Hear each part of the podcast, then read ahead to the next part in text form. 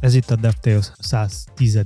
adása. Ez a podcast nem jöhetett volna létre a Shiva Force támogatása nélkül. Ti is tudtak minket támogatni az adás URL-ének megasztásával barátaitok és vagy kollégáitok közt. Ma velünk van Róka. Sziasztok! És én Ed vagyok. Sziasztok! Ebben adásban fogunk beszélni CSS Accent Colorról, JavaScript Map metodusról, egy kicsit kódminőségről, és még néhány érdekességről. Heti legfontosabb hírünk, hogy idén szeptemberben elfogadásra került az UTF 814-es szabványban terhes férfi emoji. Úgyhogy használhatjátok. Igazából jövő év elején lesz kipörgetve az összes nagyobb platformra.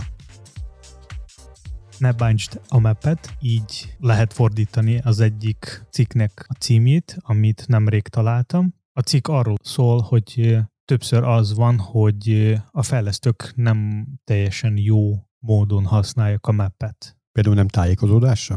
Tehát ugye egy térképen tájékozódunk. Van egy map met- metódus a JavaScriptben, amelyik arra való, hogy lehessen át, úgy mond átmappelni a dolgokat például egy tömbben. Hogyha kicsit részletesebb, az azt jelenti, hogy ha mondjuk vannak bizonyos elemek, elementek egy tömbben, akkor a map segítségevel lehet azokat módosítani. Tehát például, hogyha vannak számok, akkor lehet csinálni velük valamilyen matek műveletet. Vagy hogyha vannak az objektek, akkor lehetnek a, lehet az objektnek nek, módosítani valamilyen értéket, vagy mondjuk visszaadni az összes objektekből csak valamelyik property például az ID-t, és akkor lesz egy tömb, ahol csak az ID-k vannak, és nem az objektek. Ez egy gyakran használt dolog, ugye? Előfordul. És mi a baj vele? Maga a mappel nincs a probléma, csak van egy ilyen úgymond bad practice. Többször van az, hogy mappet inkább arra használják, hogy vagy akár meghívják valamilyen API hívást, vagy manipulálnak domon, például hozzáadnak valamilyen klaszt, vagy törölnek valamilyen klaszt, ahelyett, hogy használni valami más, ami jobban passzol ide. Inkább azt kéne kideríteni, hogy vajon miért történik ez. Mert hogyha megértenénk, akkor az lehet, hogy segíteni abban, hogy hogyan lehet ezt felszámolni, ezt a mozgalmat, ami a mepet indokolatlanul használja. Hát lehet, hogy kevesebb írni kell a mepet, mint maga a szót, mint bármi, bármi más. Ja, hogy rövid három betű, és akkor a foricsnél ez sokkal rövidebb. Igen. De ugye van több ilyen metódus, van a filter, find, sum, map. De igazából a filtert is lehetne erre használni. Hát bármelyik között lehetne használni, mert mindegyik végig megy a listán. Nem mindegyik egyformán használható, mert amíg például a filter az végiterál a teljes tömbön, addig a find az van olyan okos, hogyha megtalálta azt, amit kellett, akkor utána már nem iterál tovább. A map metódusnak van egy ilyen sajátossága, hogy ha te nem, ret- nem raksz oda a return, akkor ő vissza fogod adni egy undefined-ot, az azt jelenti, hogy ha van egy mondjuk 10 hosszúságú tömb, akkor a map metodussal az ugyan, az a hosszúsága meg is fog maradni, és ez ugyanannyi memóriát fog foglalni, mint eddig. Hát már mint ugyanúgy egy tíz elemű tömbről lesz szó. De az, hogy tömb elemenként mekkora memóriát használ, abban én kétséges vagyok, hogy mondjuk volt egy olyan tömböd, amiben tíz elem volt, de elemenként egy megabajtot foglalt, visszadsz egy olyan tömböt, amiben 10 darab undefined van, hogy az továbbra is 10 megabajtot foglalna. Tehát ebben én nem hiszek, de nem vagyok JavaScript fordító, Viszont, hogyha az lennék, akkor biztos, hogy úgy működnék, hogy a 10 undefined a sokkal kisebb helyet foglalna, mint a 10 darab egy megabajtos elem. De ettől függetlenül igaz, amit írt a cikk, hogy egy 10 elemű tömb attól még ott lesz, csak ugye levegőben, és ezt valószínűleg el fogja dobni majd a GC, de mármint a garbage collector, de hogy tök fölöslegesen készül el. Valójában ez a fő probléma vele, mert oké, hogy forráskódba három betű leírni, de hogy ott lesz egy ilyen helyi nem használt változó, most attól függően, hogy milyen szkópban vagyunk, az ott elkészül, és majd ennek a szkópnak a végén valószínűleg felszámolódik a memóriából, csak ez tök fölösleges. Szerintem az egyik oka az, hogy miért használják a mappet inkább, mert az inkább úgy néz ki, mint egy szinkron. És Forage például úgy, úgy néz ki, mintha aszinkron lenne. Az egyébként ilyen általános tévedés tud lenni, mert hogy kinézetre mindegyik ilyen többművelet az egy ilyen callback függvényt kap, amivel tud majd dolgozni, tehát akár el, elméletileg simán lehetne aszinkron is, De hogy valójában ez nem így működik, hanem valójában ezek szinkron műveletek, tehát hogyha van egy foricsed, és végigiterálsz ott egy tömbön, és csinálsz benne műveleteket, szigorúan nem aszinkron műveleteket, hanem mondjuk összeadás, kivonás, egyszerű műveleteket, tehát olyat, ami szinkron, mondjuk egy konzolra kiírást, majd a forics után is csinálsz egy ilyen műveletet, akkor ez szépen sorban először a tömbelemek műveleteit fogja végrehajtani, majd ezt követően a forics után definiált utasítást. Tehát ez full szinkron megy, és mondom, az lehet a becsapós benne, hogy callback-et definiálsz neki, ami szokás szerint úgy akkor szokott bekövetkezni, amikor valamilyen aszinkron dolog van, például egy weboldalon mondjuk egy klik eseménykezelőt regisztrálsz, ott is egy, egy callback-et adsz át, pont azért, mert a kattintás, esemény az majd később fog bekövetkezni valamikor aszinkron módon. Nem akkor rögtön, amikor te definiáltad ezt az eseménykezelőt. Vagy ugyanígy egy set timeout mondjuk, az is később fog majd eltelni az idő, amikor ö, meghívásra kerül a set timeoutba regisztrált eseménykezelő, ez majd később fog megtörténni. Tehát a mintázat az hasonló, de hogy a működés az ebben az esetben minden, mindig szinkron. Összességében szerintem fontos végignézni az összes ilyen metódus, amely segítségével lehet végigiterálni, vagy tömbeken, vagy objekteken, és megért, próbál, megpróbálni megérteni, hogy melyik mire való, és mind, mindegyiket arra használni, amire az adott metódus való. És még egy nagyon fontos dolog van, a Stack Overflow Driven Development az egy nagyon jó működő dolog, de ész nélkül használva elég nagy hülyeség keletkezhet a kódbázisban. Lehet, hogy működni fog, de ilyen problémák kerülhetnek elő belőle, mint amiről most pont beszéltünk, úgyhogy észszel.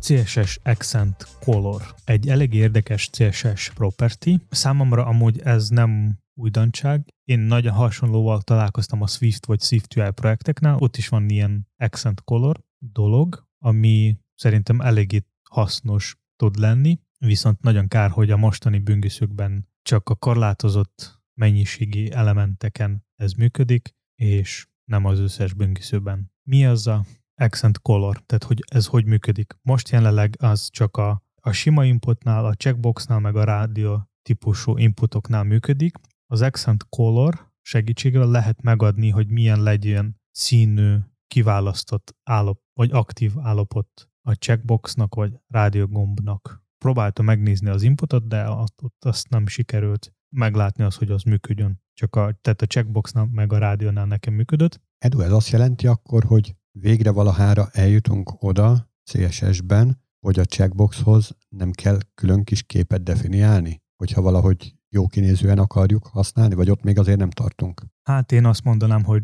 egy lépéssel előrébb vagyunk. Tehát most már meg lehet adni a színét. De a pipának a formáját például nem. Még nem. Ha valakinek megfelel a default kinézet a checkboxnak, vagy a rádiogomnak, akkor elég lesz használni majd csak a accent color. Arra kell figyelni, hogy a legfrissebb Chrome-ba, Edge-ben, meg Firefox-ban ezt támogatott, és nyilván, és nyilván Safari meg Explorerban még nem támogat, vagy sőt, Explorerban nem is lesz támogatott, a Safari-ban még nem támogatott. Tehát oké, okay, hogy a pipának a formáját nem lehet benne állítani, de mondjuk olyan egyszerű dolgot sem lehet még mindig állítani, hogy például legyen lekerekített egy kicsit ez a checkbox. Nem, az se nem lehet. Lehet egy trükkös megoldás, például belerakni egy divben, és annak a divben megadni a border radius és overflow hidden, és így talán lesz úgy, ahogy neked kell, de vagy egy tök saját megoldást megcsinálni, de így maga a checkboxnak még nem lehet adni a border radius Tényleg apró lépésekkel haladunk előre. Viszont a,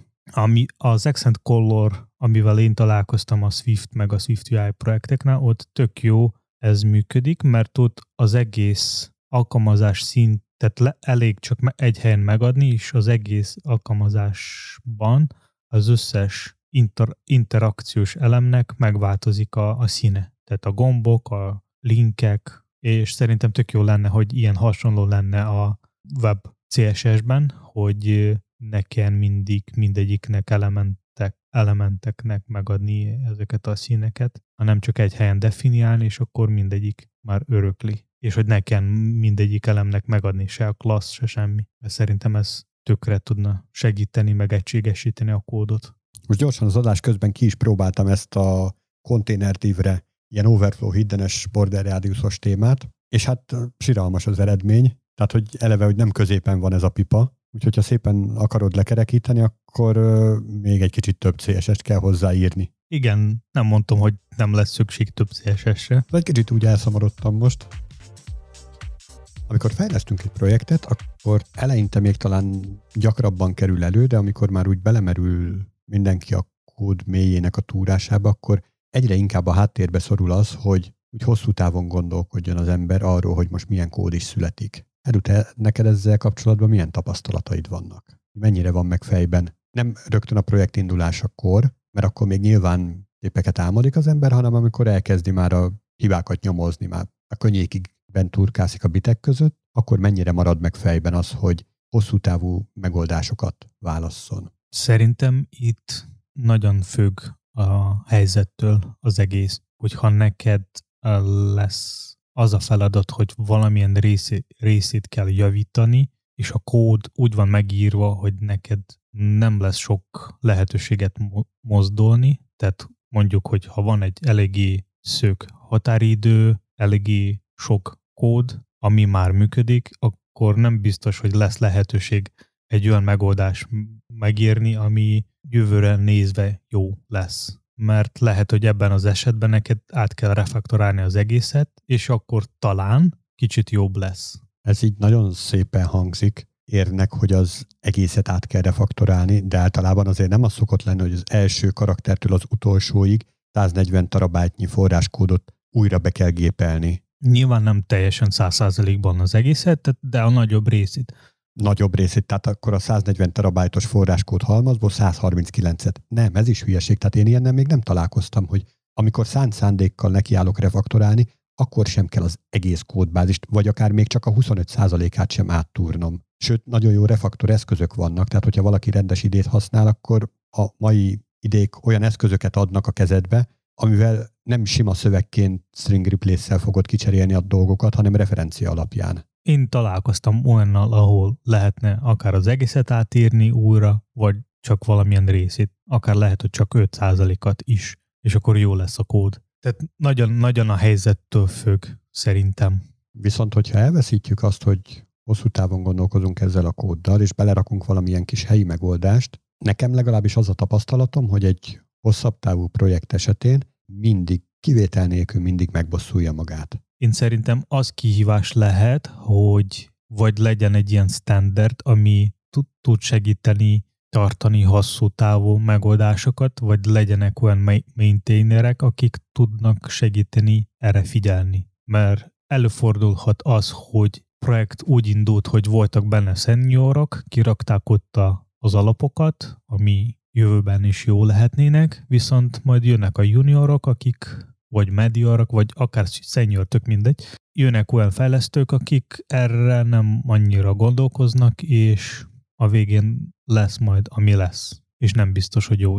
eredmény. De várjál, tehát azt mondod, hogy ott legyenek a maintenerek, akik majd nézegetik a pull requesteket, és majd rácsapnak mindenkinek a kezére, hogy mit csináltál ide. Ez nem jó. Csináld újra, és esetleg mellé teszik azokat az érveket, hogy miért milyen szempontnak megy szembe az a fajta megvalósítás, és akkor jöhet az, amit te is mondasz, hogy hú, de hát még egyszer megcsinálni ezt a bugfixet, vagy ezt a feature-t, az már akkora nagy idő overhead, hogy erre nincs lehetőség. De valójában az a probléma, hogy elsőre rosszul készült el. Igen, előfordulhat ilyen is. És amíg mit tudom én, egy ilyen 10 perces feature beszélünk, addig ez nem téma, mert az bármikor egy kávészünet helyett is bele tud férni. Viszont amikor egy-két hetes vagy több hónapos feature beszélünk, aminek esetleg csak a végén derül ki, hogy hmm, az alapkoncepció, hogy ez a feature készült, az tökre szembe megy a mindennel is. Hát vagy akkor csak derül ki, amikor tök más csapathoz kerül a projekt. Igen. Nem is biztos, hogy a maga a végén, hanem sokkal utánabb. Na és ez itt már valid lehet az az érv, hogy hát erre nincs idő ezt átalakítani. Valakor a kérdés az inkább az, hogy hogy lehet azt biztosítani, hogy ott legyen végig az összes szempont, ami, aminek ott kéne, hogy legyen. Szerintem fontos a standardek, olyan standardek, amelyekkel az egész csapat egyet érti, vagy legalábbis nagyobb, a csapatnak nagyobb része. Szerintem fontos az egész csapatnak részt venni a standardek kialakításának. Szerintem fontos mindenkinek proaktívnak lenni. Hogyha jól értem, akkor te végig a, azzal a kényszerképzettel élsz, hogy ezt a valamit, mit tudom én most akármilyen projektről beszélhetünk, tehát hogy ezt a projektet, ezt egy csapat viszi végig, vagy legalábbis egy jelentős részét. De képzelj el egy olyan, akár open source projektet is, ahova nagyon sokan besegíthetnek. Esély sincs arra, hogy a standardek kialakításában részt vegyen. Vagy esetleg átveszi valaki más a, a, a fő maintainer szerepét, és ő neki egy tök más gondolkodása van, tök más mindsettel indul. Én szerintem akkor lehet egy, egy projekt sikeres, amikor a projektek van egy gazdája, és ennek a gazdának kell figyelni ahhoz, hogy a projekt megfeleljen a bizonyos standardeken. És mi van akkor, hogyha ez a gazda, ez nem egy technikai ember? Tehát ő neki csak az ötlet van meg, és feature szinten nézi, mint egy terméktulajdonos, de hogy a kód mélyén mit turkásznak az emberek, az, az már úgy távol van tőle. Tehát még annak ellenére, hogy lehet, hogy az alapvázat azt ő alakította ki, ő rakta le, de hogy túl nagyra nő a projekt, és ott már nem tud az összes pull requestet mindegyikben részt venni aktívan. Vajon hogy lehet azt a szempontrendszert átadni azoknak a fejlesztőknek, akik az apró bagokat is ki fogják javítani, azt a szempontrendszert, amit egy ö, terméktulajdonos birtokol? Ez a fő kérdés. Én azt szerintem, hogy a, egy ilyen gazdának az egyik célja az, hogy legyenek ilyen standardek, hogyha ő nem tudja ezeket kitalálni, vagy leírni, akkor neki kell találni, keresni egy olyan, keresni valamilyen segítséget, aki tudna ezt megcsinálni, vagy ebben segíteni, és hogyha vannak ilyen standardek, és azok egyértelmű, és,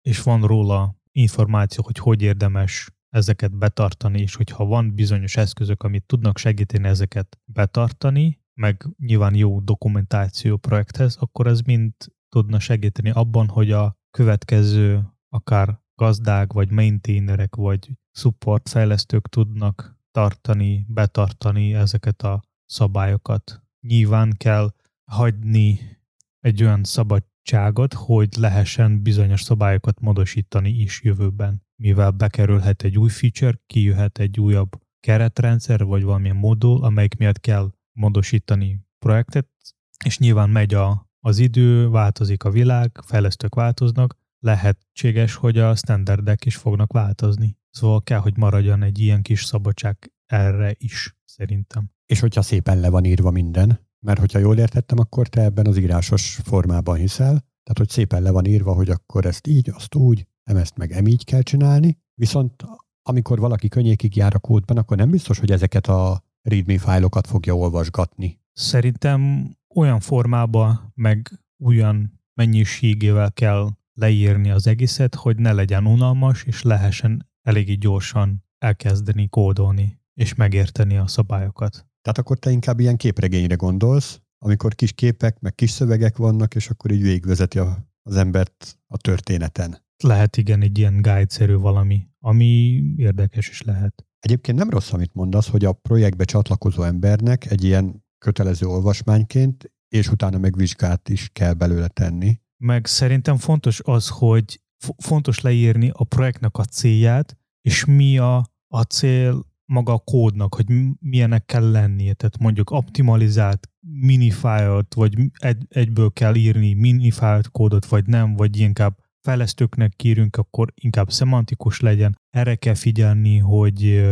olyan megoldásunk használjunk, hogy lehessen újra használni. Szóval ilyen, ilyen kis ilyen fejlesztési célokat is leírni fontos szerintem, mert hogyha a fejlesztő ezeket nem tud, akkor nem biztos, hogy ő ugyanabba irányba fog menni, mint a projekt szeretne. De amiket most mondasz, azokból van egy jó pár olyan, ami nagyon általános, hogy legyen újra felhasználható a kód, persze ezt így mindenki elsütögeti, aztán nem nagyon szokott lenni ilyen kód, de hogy ettől függetlenül vannak ilyen nagyon projektspecifikus, ahol szerintem tökre nem a kódnak a, a mienségét kell meghatározni, hogy legyen minifájolt, hanem sokkal inkább az üzleti oldalról kéne megfogni, mert hogy az sokkal több kérdése választ fog adni. Én csak példának mondtam, hogy minifiled, de... De, de hogy, hogyha mondjuk ennél a példánál maradunk, akkor szerintem tök fontos lenne azt ö, leszögezni, hogy nagyon gyorsnak kell lenni, azonnali érzésnek kell lennie, akár meghatározva az, hogy tudom én 200 milliszek alatt töltődjön be teljes látványvilággal az egész oldal.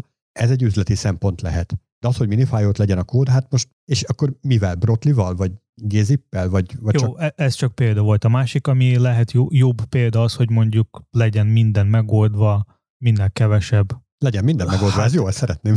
minden megoldva minél kevesebb HTTP hívással. Tehát mondjuk például, hogyha van szükség egyszerre 10 REST hívásra, akkor inkább használjunk GraphQL-t, és akkor a GraphQL-lel 10, egy hívásba 10 query-t leírunk, és De akkor... ez meg minek? Tehát ilyen megszorítást minek tennél bele a projektbe, amikor, hogyha teljesíti azt a 10 lekérdezéssel, teljesíti azt a követelményt, hogy villámgyors, akkor minek tennél bele egy másik fajta komponest, ami egyébként nem rossz, csak hogy, tehát hogyha így is lehet, meg úgy is lehet, akkor miért kötnéd meg, hogy már pedig itt csak így? Mert például lehetnének olyan esetek, amikor neked ahhoz, hogy megmutatni valamelyik UI részét, kell több. Tehát van... Ezt értettem, hogy több lekérdezés kell, és akkor az milyen jó lenne egybe csomagolni egy GraphQL lekérdezésbe. De hogyha enélkül is gyors, akkor minek? Másrészt képzeld el, hogy holnap kijön a GraphQL-nél egy sokkal jobb valami Magic. És akkor megkötötted, hogy ó, hát azt a Magic-et azt nem használhatjuk, mert itt GraphQL az izé.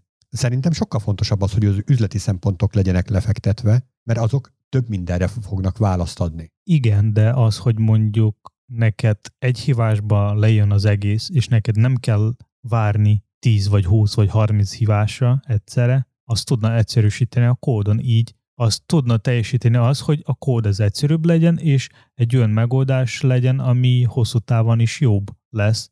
Oké, okay, HTTP 2-vel nem kell több hívást, ugyanazon a híváson jön a többi adat. De most kizártad, mert azt mondtad, hogy már pedig ebbe a projektbe csak GraphQL lehet. Félre ne érts, nem vagyok a GraphQL ellen, csak van egy csomó más alternatíva, és hogyha más is megoldja ugyanazt az üzleti célt, akkor miért muszáj bekorlátozni kódot arra, hogy tehát miért kell a technológiában szabályt szagni, amikor az üzleti oldalról nagyon jó behatárolható a dolog. Amúgy nem mondtam, hogy kötelező GraphQL használni, hanem úgy kezdtem, hogy minél kevesebb REST hívással legyen minden megoldva, és például jó, most már lehet, lehet használni a GraphQL-t erre. Ha visszatérünk a REST-hez, mondjuk kicsit, kicsit jobb megoldás az, amikor te egyszerre tudsz, vagy egy HTTP hívással tudsz mondjuk törölni 10 rekordot DB-ben, és nem 10 hívást meg kell hívnod, hogy egyesével törölni az egészet. Fejlesztői szempontból ez így sokkal szebb, és sokkal egyszerűbb megoldás. Sokkal egyszerűbb lekezelni, hogy hiba történt, vagy sem, meg egyéb más ilyen dolog, ami... Hát persze, képzel csak el, hogy 10 rekordot kell törölnöd, és valamikor félúton hiba csúszik a rendszerbe, és akkor el kéne döntened, hogy ó, akkor most rollbackelünk, és visszaállítjuk az előző féladagot is, amit már félig kitöröltünk, vagy így félúton hagyjuk, vagy megpróbáljuk újra kitörölni a maradék felét. Nem biztos, hogy mindig az az egyszerűbb, vagy az a jobb. Vagy, akkor, vagy akár posztolni egyszerre több képet. Szintén ugyanez a kérdés. Mi van, hogyha félúton baj van? Rollbackeljük? Tehát amit már beküldött, azt akkor azt töröljük le, küldjük vissza, vagy mi? Mert érted, beküldesz tíz képet, és öt jó lesz, a hatodikat nem sikerül. Igen, itt, itt igazából maga UX az a kérdés, és igen, egyetértek veled, és ez csak egy példa volt, amivel kezdtem, de hogy oda akartam kiukadni, hogy mindenféle ilyen célok, ami tudna segíteni fejlesztőnek megérteni, hogy mi a projektnek az irány a megadások szempontból, tehát hogy milyenek kell lenni, ez csak tudna segíteni. Tehát, hogy miért ezt a technológiát használjuk, miért ez nekünk segít ebben a projekten, vagy hogy segít nekünk. De ezt valahogy nagyon olvasmányossá kell tenni, hogy ne egy hosszú litánia legyen, egy száraz olvasmány, hanem mint egy képregény. Igen, tehát lehet akár egy ilyen architektúrát megrajzolni, a, pro- a projektnek architektúrát, hogy milyen technológiák, milyen stackek használják, milyen technológiák, miért, meg egyéb más ilyen információ, amit tudna segíteni. És akkor már csak egy dologra kell figyelni, hogy akik csatlakoznak a projekthez, ők ezt meg is nézzék, és magukévá tegyék. Ugye ezért mondtam, hogy akár lehetne hogy olyat is, hogy egy ilyen minimál vizsga, hogy csatlakozhatsz-e ehhez a projekthez. A legjobb megoldás, ami mindig jó, pop-up. jó vicceltem, de amúgy igen, egyetértek. Tehát egy olyan helyen kell, hogy legyen az összes info, ahol bármelyik fejlesztőnek egyszerű lesz elérni. Hát egyébként nem olyan vicc, amit mondasz, mert gyakorlatilag, amikor egy oprendszert telepítesz, ott is felhajítja neked egy ilyen végeláthatatlan jogi szöveget, amit nem is tudsz értelmezni halandóként, és azt el kell fogadnod. Addig nem mehetsz tovább. Itt is ugyanez a helyzet. Akkor tök jó lenne, hogyha lennének ilyen hasonló, vagy talán tök jó lenne, ilyen onboarding-szerű dolog, mint szokott lenni weboldalakon, ami végigvezeti az új feature-eken, hogy mi került bele most, és mit tudsz használni. Tehát ilyen hasonló a projekteknál, a, mikor leklonozod a repót, vagy elindítasz. Ja, ez tök jó ötlet.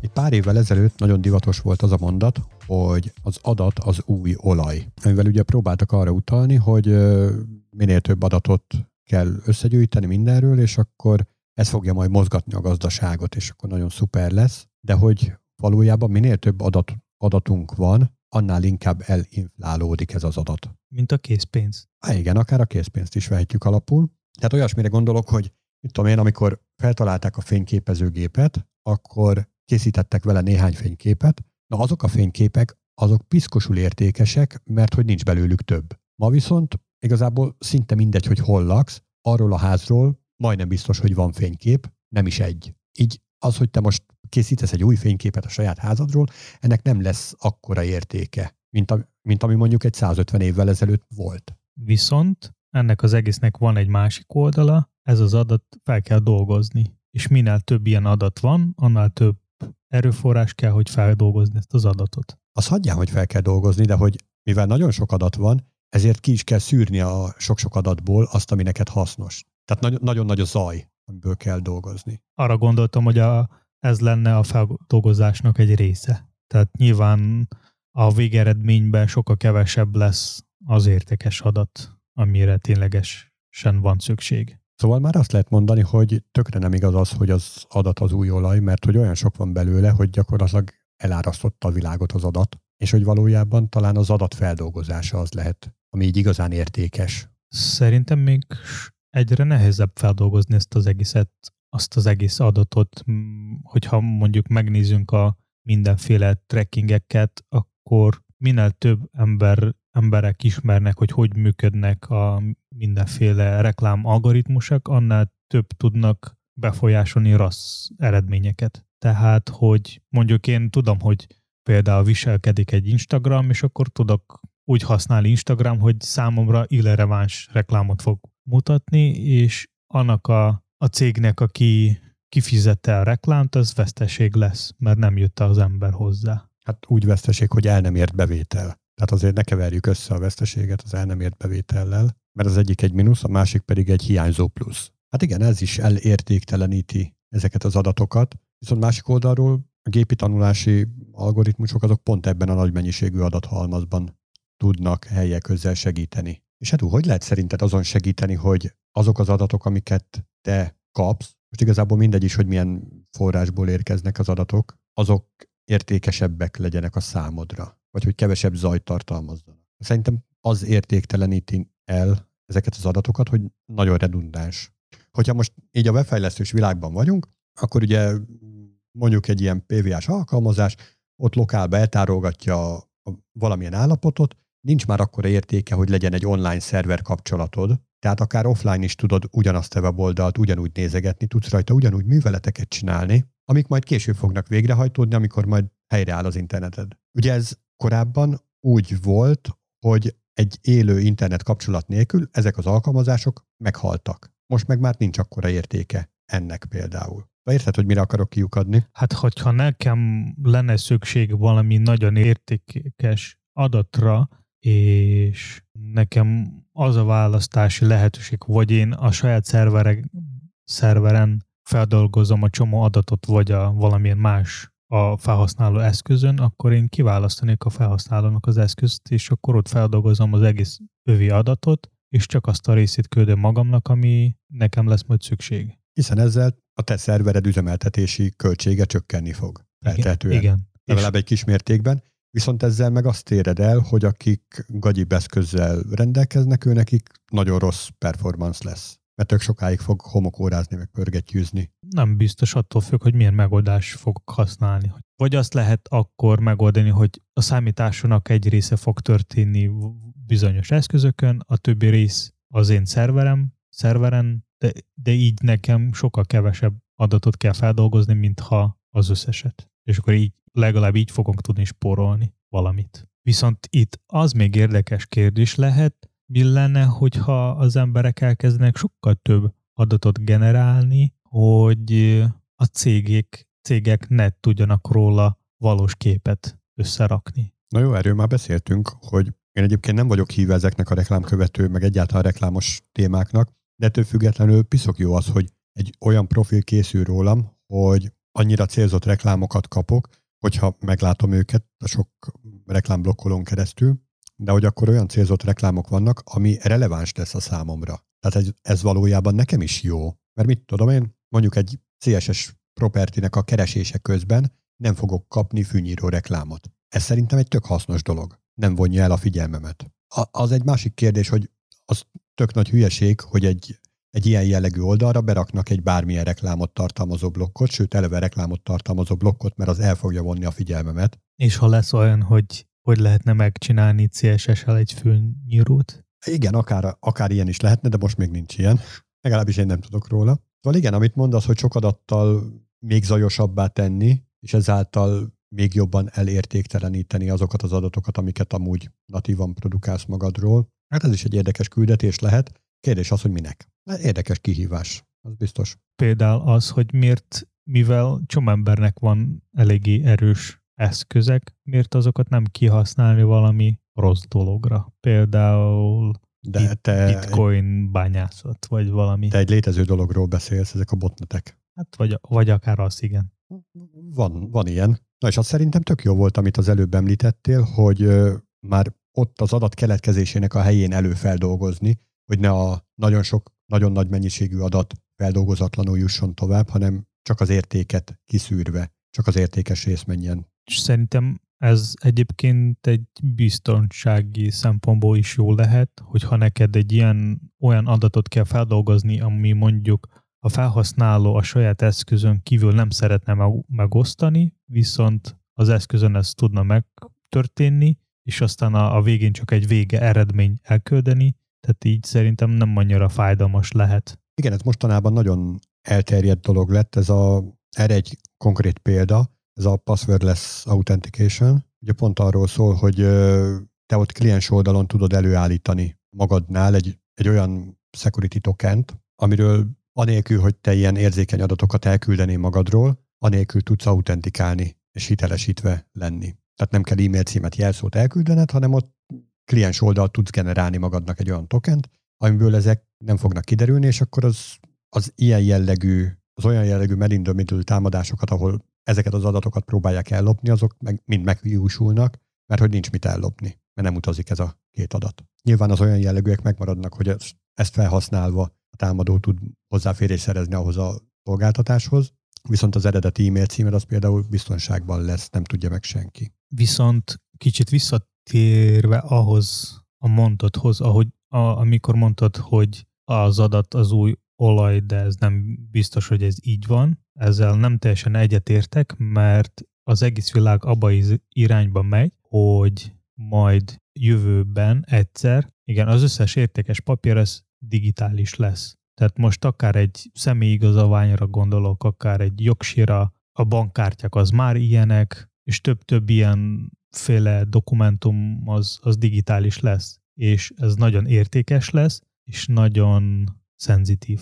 És ott lehetnének problémák, hogy hogy lehetne, lehetne őket védeni, úgyhogy ebből szempontból szerintem ez az adat az nagyon értékes lesz. Sőt, most is az van, hogy sokszor csomó helyre kell lefényképezni az ad, a személyigazolványokat, vagy a jogsikat, és csak így vagy e-mailbe küldeni, vagy valamilyen REST híváson, ami nem tudjuk, hogy ez biztonságos, vagy sem. Nagyon sok minden kavarog a fejemben ezzel kapcsolatban eleve az a fajta koncepció, hogy azonosítod magadat egy plastikkártyával, vagy egy kis füzetkével, régebbi személyigazolvány tekintve, vagy mondjuk, hogyha ez digitalizálva van, akkor valami adatbázis bejegyzéssel, ezzel azonosítod magadat. Tehát az a bajom vele, hogy itt egy élő ember, itt van előttem velem szemben, és mit kell még jobban azonosítani rajta. És hogyha ideadja azt a plastikkártyát, akkor honnan tudom, hogy az az övé? Rajta van egy ilyen fekete-fehér fénykép, ami hát nagyjából hasonlít, vagy nem hasonlít, de érted, hogy mi a bajom? Tehát, hogy itt van egy létező valami, és ezt szeretném összekötni, tehát egy létező embert szeretnék összekötni egy virtuális adathalmazzal. Igen, ebben van valami, de szerintem mindenki meg, megbízza abba, hogy az ember végigment a 100 millió bürokrácia körön,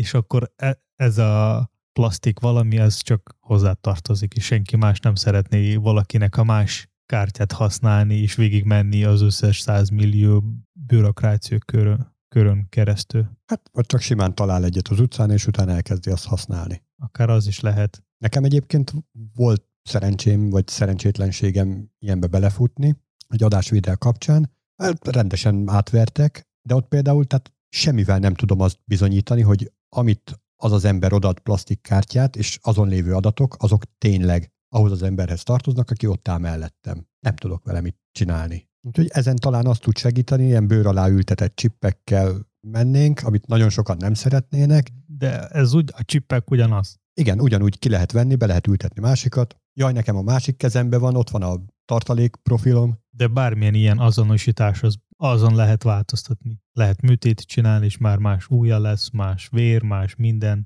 Igen. Tehát így megváltoztatni minden, csak csomó minden lehet. Nem az a kérdés, hanem szerintem minél tovább megyünk előre, annál több ilyen értékes adat lesz, ami felhőbe lesznek tárolva, amit nem a felhőbe, hanem valahol a szervereken. És például van és egy... elég lesz akkor egy szerverre betörni a gonosz embereknek, és nagyon sok értékes dologhoz hozzájutnak.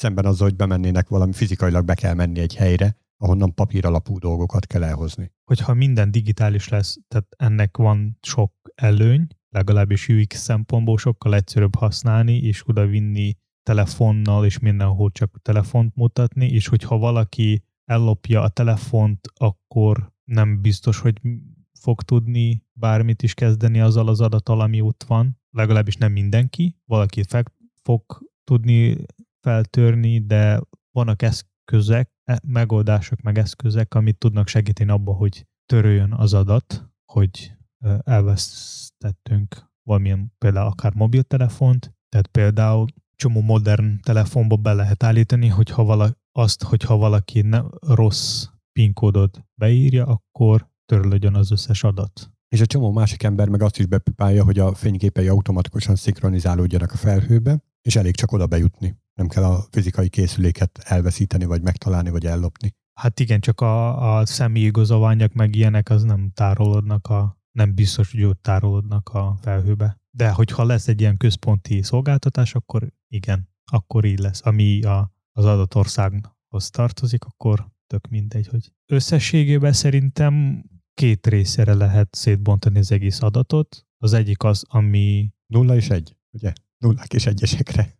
Akár, igen. Tehát az egyik része az, ami minden nap mi elküldjünk mindenféle szolgáltatás felé, ami számomunk, számunkra nem annyira értékes, értékes lehet, és egyre több ilyen adat van, ami sokkal értékesebb számunk, számunkra, mint például bankszámlák, bankkártyák, jogosítványok, személyigazolványok, lakcímkártyák és egyéb más ilyen dolog, ami egyszer biztos, hogy lesz digitális. És van rá példa, Ukrajna, ami volt az első ország, amelyik bevezette az, hogy lehet használni digitális személyigazolvány, és csomó helyen már elfogadják. Tehát ez volt az első ország, ami, amelyik ezt megtette. Szóval szerintem a jövő az nagyon érdekes.